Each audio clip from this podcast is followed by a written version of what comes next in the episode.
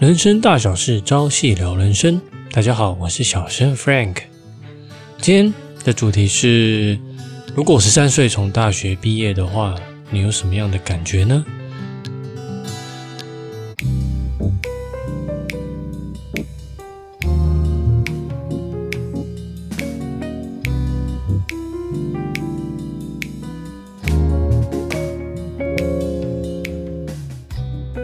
好，那在节目一开始呢，我想要来替自己上礼拜的一些发言来做一些修饰跟调整。因为上礼拜有讲到 Uber 跟计程车司机这一块嘛，那那时候我就是很一昧的，就是对于计计程车司机这个部分有一些刻板的印象哦，那是比较负面的一些刻板印象。那但是我这几天这样观察下来，就是去看一些计程车司机，观察他们的一些行为。那因为在呃我住的地方，事实上交通算是比较方便的，所以会搭到计程车这个机会，我是算是非常非常非常少，所以基本上也没有什么跟计程车司机有太多的一些交汇。那但是我今天就是要来替我上周所讲的那些话来替计程车司机做一些平反。那其实我上礼拜有提到，就是说计程车司机会给一个人刻板印象，就是他的行为举止。那还有讲话谈吐啊，以及就是说，哎，会吃槟榔啊，抽烟啊。那我相信，其实这些建设司机本性是并不坏的。那当然，少部分那个我们就另当别论。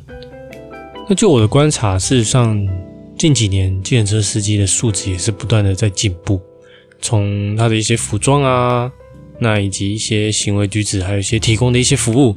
那尤其是在大城市的一些计程车司机，诶，甚至的他们可能有提供英文的语言，哦，让国外的游客来这边更加的方便，可以更加的去做一个沟通的部分。哦，那其实就是说，真的，其实近几年来，必须老实说，计程车司机真的是进步非常非常多。那只是说，刚好 Uber 进来的部分，是因为它提供了更创新的一些服务，以及更便利的服务。那这个是计程车司机，哎，计程车司机没办法去 handle 的，因为毕竟计程车司机也是受雇于计程车行，那他自己一个人，他又不可能自己去开发自己的专属 app，所以真的是非常困难。所以，呃，他们平常也是透过就是无线电哦来去做一个调度，例如说，哎，现在有哪里有人，然后立刻就看谁有办法去，就这样这样子。所以，计程车司机事实上也是真的蛮辛苦的，因为他们必须要就是长时间都坐在车里面。那甚至的，我之前有坐过几台车哦，甚至他们就是专门在跑半夜的哦，原因就是因为半夜车比较少，开车比较顺，一样有乘客有钱赚哦，但是他就是宁愿跑半夜的。那其实当下还是会很担心他们的一些身体。在这边，我还是想要跟所有计程车司机说：哎，你们辛苦了，请加油，谢谢。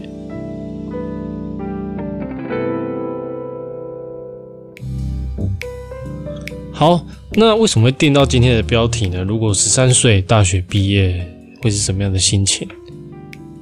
那刚好自己这近几天刚好在网络上看到一则新闻哈，就是在哦，一般其实一般正常大学毕业年纪大概在二十二岁左右嘛，再严逼一点可能就是二十三、二十五岁。好，那哎刚好看到一则新闻啦，那就是有一位少女，她只有十三岁，她就拿到大学毕业的一个文凭。那大家可能一般就是很俗世认为，就是说，哎，天才少女啊，哇，她十三岁，她就大学毕业啦。但是呢，这个少女啊，新闻标题写的非常耸动哦，天才少女怨父母带我走上错的路。哎，这个就令人值得去思考以及深思了。为什么这个少女会反过来怨她的父母亲带着她走错路？因为你想想看哦。其实我们那时候二十二岁刚毕业，男生的话就是要去当兵哦。有些可能在上大学之前就当完兵，那个就就不用说。但是不知道大家在大学毕业这一块，就是说有没有什么样的想法哦，以及知道未来到底方向要去哪里？那为什么你看像我们二十二岁，我们大学毕业可能就对未来都还在茫茫然，然后有很多。很多不知道到底该怎么做的，都是都想要去执行看看。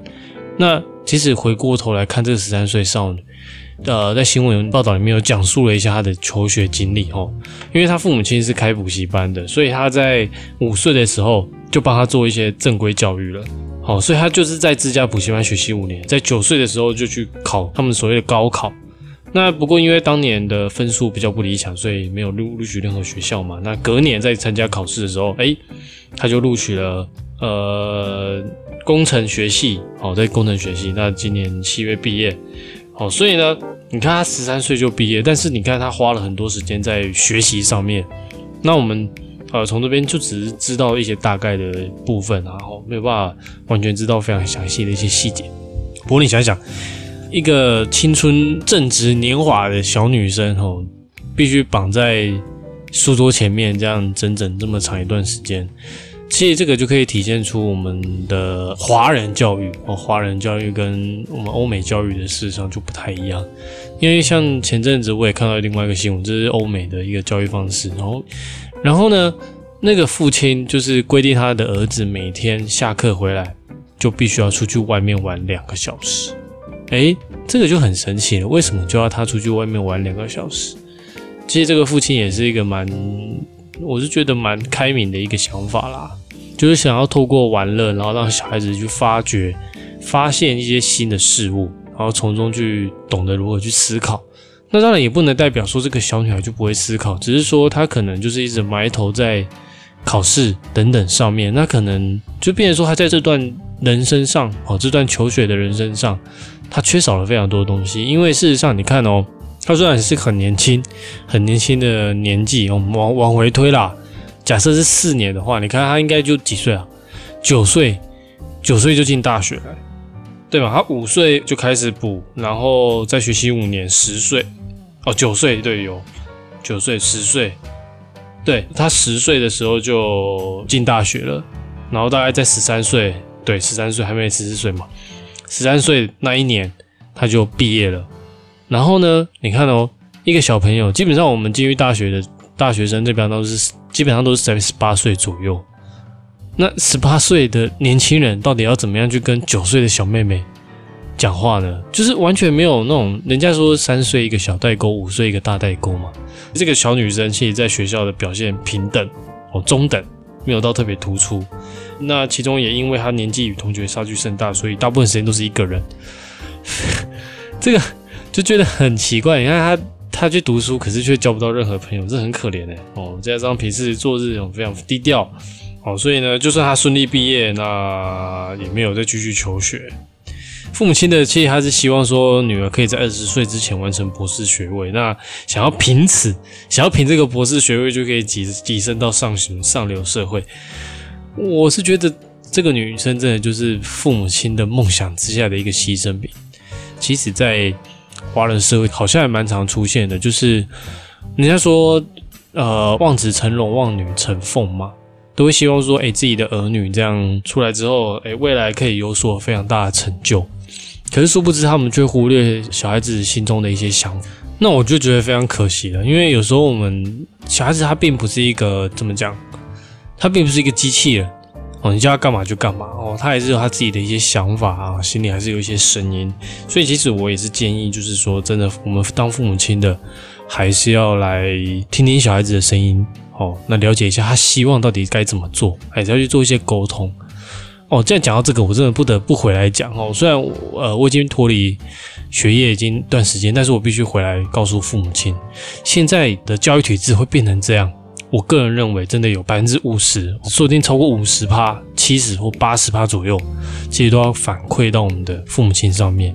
不是说我们哦，就是说现在的父母亲，因为有这种错误的逻辑思维，所以导致现在整个教育体制变得非常的扭曲。那你看，近期教育部又要去做一些在历史上哦做一些调整，做一些删减哦。那这个新闻其实也有，但是我还没有实际去研究。那其实我也想说要去买一本现在他们所读的历史课本，我来回来看翻读一下，那以及跟我之前所学的去做一个比较，看到底差别差了多少？听说差蛮多的啊，删除很多东西哈。那讲回来，其实现在的父母亲真的是呃，还是要教育一下。呃，这个其实怎么讲？现在的人都太过于急躁以及短视尽力了哦，我们都很希望可以得到速成。诉求哦，所以就是为什么会送小孩子去上什么补习班啊，上一些案情班？那当然，父母亲现在也很辛苦，这我必须讲哦，因为为了要提供给小孩子更好的生活，或许是为了小孩，或者是为了自己，不管，所以必须赚更多的钱。那变成说就疏忽于小孩子的照顾，那其实这个就真的有点本末倒置了。哦，不妨可以去参考一下。那之前有提到的嘛，那个蔡宇旭老师的《弟子规》，那其实这里面有讲到非常多关于怎么样如何去教育小孩的一个德行跟品性。那这个都不用花钱，我觉得效果也很好。哦，那也是鼓励真的。如果说呃有些听众已经当父母亲的，可以去听看看哦。蔡宇旭老师的《弟子规》哦，二零零五年版的哦，幸福人生讲座。那我先讲一个逻辑。如果我们父母亲都很要求小孩子的一个成绩，而忽略他的品性，那我们就会希望说小孩子可以在短时间之内成绩有很大的进步。如果用成绩来衡衡量一个小孩子的能力的话，那我就觉得太过于短视近利了哦。因为事实上，你可以透过像我之前去补习班，我之前也有去补习班，然后我也看过几个同才小孩子，哦，他成绩考得非常好，很会背，重点他是非常会背，他还可以在短时间之内背完一个课文。背完整本的课文，或者是背完一张考卷，用背的哦，他可以就是全部背下来之后再写一次，完全就会写。那的确，他在考试的时候的确也都考得非常高分。那你真的保证出来说他未来是就是真的一定会有这么高的成就吗？这真的就很难讲。其实我发现，在呃脱离学生时期的时候，感觉就全部大家都被打回归零。那唯一让我觉得有不一样突出的地方，就是在于说，诶，这个人是不是就在就学期间已经立定他的志向跟目标了？如果是这样，事实上，我觉得他在脱离学生时期的时候，他真的就已经赢在起跑点上面，因为他已经知道他的方向跟他的目标是要去往哪走。但是，通常如果说只是一昧的说会考试、很会考试的人，通常我观察下来，他对于未来的方向。他是很迷茫的，因为他根本不知道干嘛，没有人教他怎么做，所以他就是只能按照别人的想法去做而已。未来就是通常就是庸庸碌碌过完这一生。那庸庸碌碌过完这一生，那个还是比较好的现象，因为哦，我刚才前面讲了嘛，父母亲可能对于疏忽对于小孩子的一些品性，那可能会养成小孩子有一些错误的一些思维逻辑，那一些错误的一些行为跟习惯。哦，可能傲慢呐，可能爱炫耀等等，这些其实在我小时候都有遇过哦，其实都有这些同彩会有傲慢的倾向，会有等等的一些不好的一些行为出现。从小如果没有去纠正的话，那真的长大未来要再把它扭正、导正，就会非常非常的困难。因为其实现在我们的道德教育事实上就已经学校已经不教了，因为没有时间。他们老师现在都要把所有时间都拿去冲刺小孩子的成绩，因为父母亲喜欢看成绩嘛。那我他们就给他看成绩。那对于小孩子的品性，他们就没有心力去管。你要思考一下，你看一个老师，他必须管一班可能有超过四十个、五十个、六十个，以前最多我可以看到有大概六十个到七十个左右的学生。他一个人怎么办法去管这么多学生？光父母亲两个就没办法管你们自己家小孩子，何况是老师呢？又是不亲的人，所以其实真的是人家说亲师要合作，而不是说一昧的把所有的教育的一些责任都推卸给老师。我们父母亲其实本身也有做到教育子女的一个最基本的一个义务所在。哦，我觉得这个是非常非常重要，在这边就是跟大家提出一下。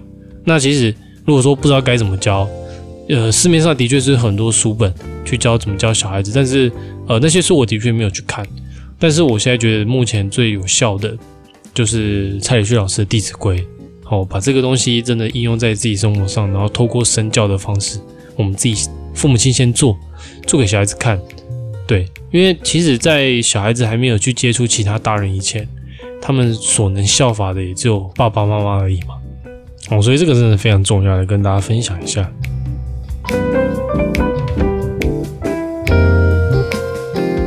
好，那在这个十三岁小女孩毕业后，她为什么怨父母？因为 其实很简单嘛，就是父母亲完全不知道这个小女孩到底要哎，应该说这个父母亲不知道小女孩在心里在想什么，那只是一昧的把她想父母亲所想的东西，就是尽量的塞给哦。那这里说你要怪父母亲嘛，也不是。我们从另外一个角度来看，其实这是父母亲对于小孩子的一个爱嘛。那我们之前在其他节目上有提到，我们说爱的定义哦，我们这边我个人我个人的定义其实就是爱，我们要去思考哦，去体会对方的需要。那从这边其实我们可以看得到，父母亲并没有去体会小孩子是不是需要这个东西，他只是一昧就认为说，诶，这个东西对小孩子好。其实现在很多父母亲也都是这样子，都会认为说啊，这个对小孩子好，以后一定对他有帮助，就开始狂叫他去上什么才艺课，哦，什么去弹钢琴啊、写书法啦、画画啦、学音乐啦，巴拉巴拉一大堆。那这个东西对小孩子他真的有兴趣吗？不知道，没有啊，就。就好啊，对不对？学音乐的小孩子不会变坏哦，这不知道谁讲的。OK，好，所以其实父亲也是很衰啦。你看，还被小孩子怪说啊，那么早让我从学校毕业。那事实上，你看他求学生涯错失了非常多东西。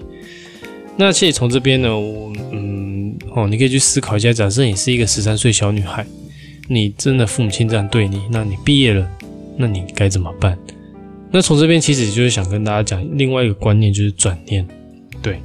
像之前我刚好也有看到，呃，一位网红哦，他在陈述一件，就是说关于呃伤害我们的人哦，要用感谢态度。对这句话，他很不以为然。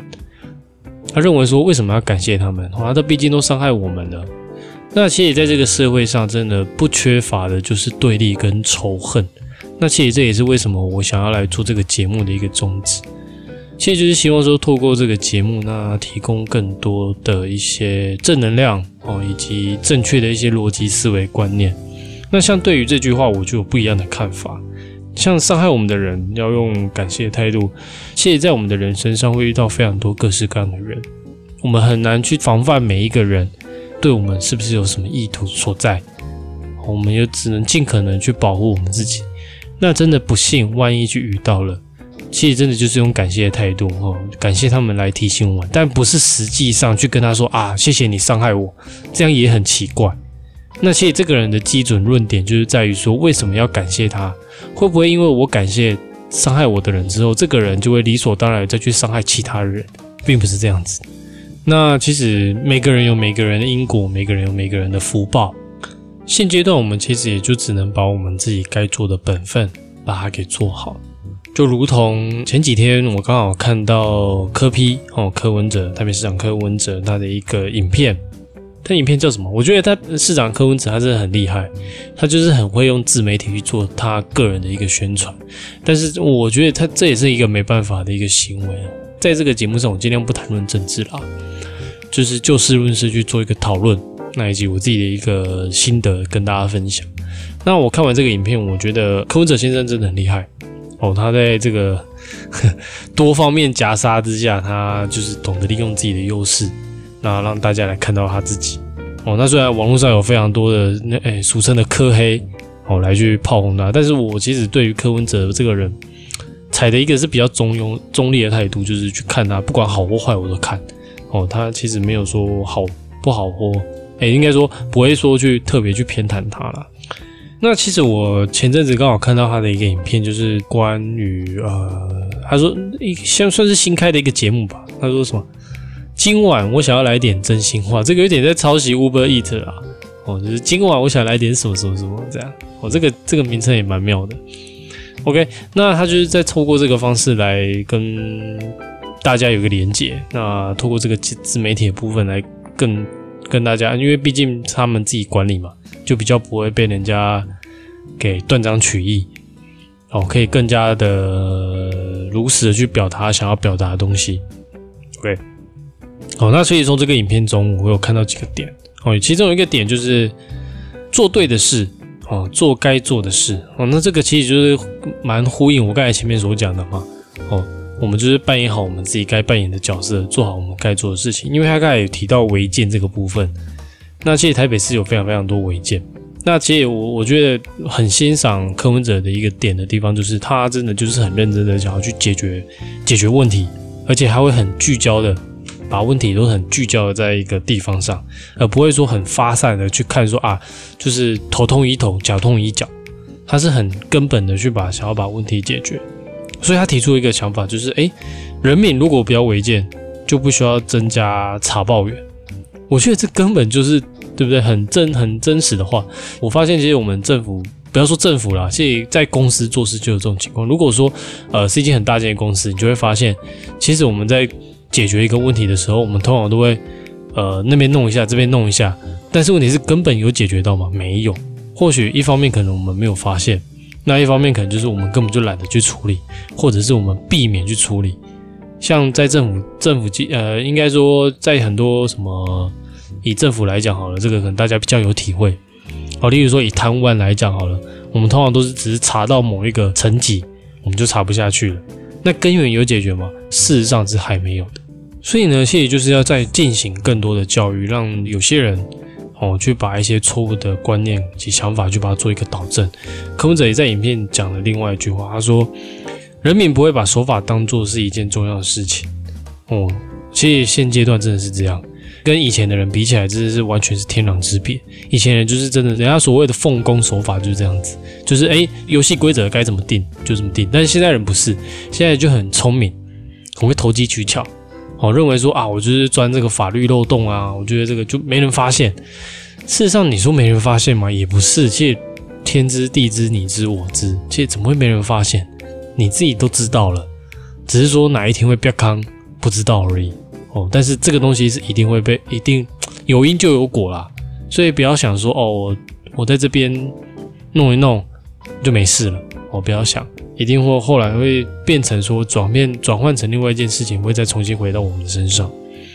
哦，所以呢，其实不要去存有侥幸，那以及一些无知的心态。哦，其实这这个这个部分，从一些很小很小的地方就可以看得出来。从怎么讲，上一次我提到的那个骑车就看得出来啦。很多人，你看，像前阵子我又看到一个新闻，就觉得很好笑。那个是在呃 PPT 上面讨论的哦，就是一个阿贝去移人家的车哦，那个阿贝那个他就是没有停车格嘛，他就跑去停那个，就移人家停在停车格的车，然后把它移到旁边去，移到红线上，然后那阿贝再把它停进去。这这不是觉得很荒谬吗？为什么我们现在都做一些很荒谬的行为呢？哦，而且你看他做，如果说万一有一些小孩子过去，就是做出一种不良的示范，就认为说啊，我可以去随便动人家的东西。那其实这个东西我必须先讲，在法律上是有规定的，我们不能去随随便便去移移动人家的车。这个好像也算是会侵犯到什么罪？我记得有一个罪行。可以处罚这个部分哦，所以千万真的不要去移动人家的车子，因为它毕竟不是你的东西。然后科比在影片里面提过，我觉得非常多还不错的一些观念跟想法，像他其中提到一个，哎，这呃，因为现在台北市已经负债跌破九百亿了嘛，哦，他真的很努力还了很多钱，那把从原本的二十二亿的利息降到现在七亿，哇，这真的是得正。那当然，数字的部分我还没有去查哦。如果说有大家有兴趣，可以去查询一下。这应该是他既然说所谓的公开透明，应该都查得到了哦。那他目前就是台北市的负债已经跌破九百亿。那其中他提到一个我觉得还蛮新颖的观点哦，就是准时就是省钱。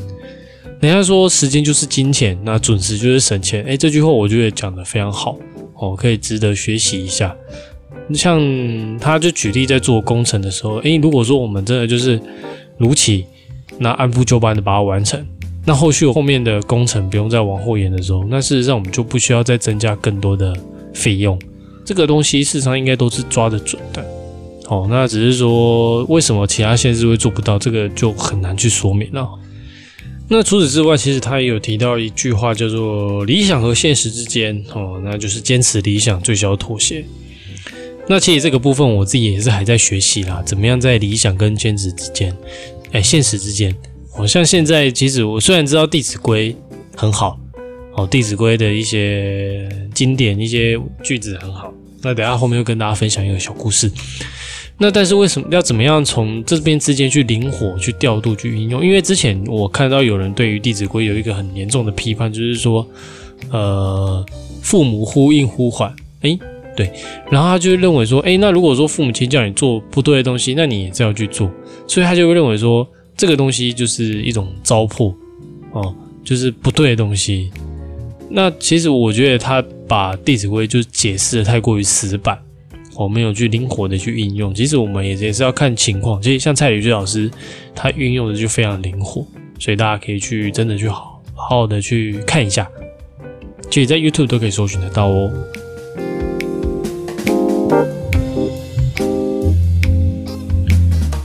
像其实，在呃，像刚才提到灵活运用嘛，那。弟子规其实它的生意也非常的广，那这边来跟大家分享一个小故事。那其实，在呃孔子那个时代哈，那就是春秋时代嘛。那有很多国家，其中一个叫鲁国。鲁国那时候有贴出一个公告，就是说，如果在其他国家有看到鲁国人的话，哦，就是说他在那边被当做奴隶做贩卖。那如果说我看到这样的鲁国人被贩卖的时候，哎，我们国家的人去把他赎回来，赎回鲁国的时候，那钱的部分哦，那就鲁国，那个国家就会再把钱还给你哦，那感谢你，就是把人家给救回来这样子。那其实有一天子贡哦，也就是孔子得意的门生子贡，那去到了其他国家出差，哎，刚好看到一个鲁国人，他就顺手把他带回来哦，赎回来。那当国家要把钱给子贡的时候，因为子贡太有钱了，所以他认为就不需要。他觉得反正我已经很有钱了，这个钱他就不需要。那当下你就会，当下是不是你就会觉得，哎，子贡这么做，哎，那你看他不但帮助了人，然后他又不拿钱，他感觉道德就会非常的高尚。你是不是这样认为呢？可是孔子却不这样认为。孔子认为你这样做。会有流弊的嫌疑哦，子贡这样做会有流弊的嫌疑。子贡就很好奇啊，他说：“为什么我这样做会有流弊的嫌疑？”孔子就叫子贡想想，你看哦，因为现在鲁国人哦，就是国家的人，其实大部分都还是穷人。那假设万一刚好这个人去到其他国家，也看到这个人，哎，看到有鲁国人被俘虏或者是被当做奴隶做贩卖，那他当下就会开始犹疑。他到底要不要赎他？为什么？因为假设他赎他回来，他就不好意思跟国家拿钱，因为子贡也不拿钱啊。如果说我也拿钱，那我是不是就矮了一等？可是我又不拿钱，我生活就没办法过下去。那这时候他就会开始犹豫要不要去赎人这个部分，做这个决定。那假设有一百个鲁国人出去的时候，有一个人没有赎，那背后就是一个家庭。那其实这个严重性真的是我们不知道的哦，所以其实你可以看到孔子所看的一个面相跟高度以及程度，其实跟我们看的完全就是不一样。他看的东西更广而且更远。那其实这也是我们要去学习的，就是诶，在看一件事情的时候，我们也可以希望可以把我们的眼光放得更广更远，就好像在教育小孩子一样啊。哦，我们也是希望说我们可以。不要光只是说看注重小孩子的一个成绩，我们也是希望说注重小孩子的一个品德。那这故事也还没有完。孔子的另外一位弟子子路，我相信大家可能知道子路是谁吧？那他有一天在路边散步的时候，刚好看到有一个农民，他不小心跌到河里面去了。那这边大声呼救。那子路就一哦奋不顾身，就直接跳下去救他，把他救上岸。那这位农民呢就很感谢他，哎，感谢子路的搭救，所以就把他的牛牵过来，就送给子路。那子路呢就很开心的接受，就兴滋滋的就跑回家里去了。那其实从这边来看哦，孔子就说了，哎，子路，你这样做真的是不错哦，做得很好。你可以发现哦，从子路跟子贡。这两位圣哲人，他们比较起来，似乎看起来好像是子路矮了子贡那么一点点，对不对？但如果说你把时间整个拉长远来看，子路的这样的一个行为呢，事实上让知道说，对，就是教导其他人说，哎，其实我去做好事，就会得到好报，善有善报，这样就会导致更多，让更多的人都会想要去做好事，看到别人。哎，有需要帮忙的时候，就会伸出一只援手。那其实从这边我也觉得很可惜，因为现在社会其实太多新闻都在报嘛。有时候我们虽然有自己的一些善心，看到需要的人去帮忙，可是现在的人却会反咬我们一口，这个也是让我觉得非常非常的可惜。因为这个反咬的人一口，当下可能认为自己占到了便宜，占到了利益，但殊不知，因为他这样的一个行为，导致现在社会上的人都会人心惶惶哦，看到真的需要帮助的人，反而不敢伸手去帮忙。就怕自己被咬一口哦，反咬一口，怕自己去受到了伤害，或者是怎么样，官司缠身等等的。所以，其实这个社会的部分呢，还是需要我们哦，有你有我哦，来为这个社会更加的努力。那其实也是希望说，透过这个节目哦，把更多正面好的观念把它传达出去。那也是希望说，可以帮助到你们哦，不管在生活上、工作上。因为一个简单的故事，哦，或者是说有一个简单的一些道理，来改变你一个人生。那在节目尾声呢，来跟大家做个结论。其实我们人生上会遇到非常多大大小小的问题，那我们就是要懂得怎么样去聚焦我们的问题，像柯文哲一样，哦，科比一样，懂得去做对的事情，那以及做该做的事情。除此之外呢，那或许我们的心情会受到非常大的一个影响。那这时候我们就要懂得去转念，因为呢，其实这个是以前我父亲跟我说过的一句话。他说：“开心也是一天，不开心的也是一天，就好像我们在面对问题一样，开心了我们要面对，不开心也要面对。那我们就尝试去练习，怎么样去开心的去面对我们的问题吧。那在最后呢，这除了除了转念之外，我们也可以尝试用不同的角度。”去看待这件事情，或许可以帮助你更加顺利的转念，然后呢，更加顺利的把这个问题给解决掉哦。好，那以上呢，希望一些简单的小分享可以帮助到你。那我是 Frank，我们下周再见喽，拜拜。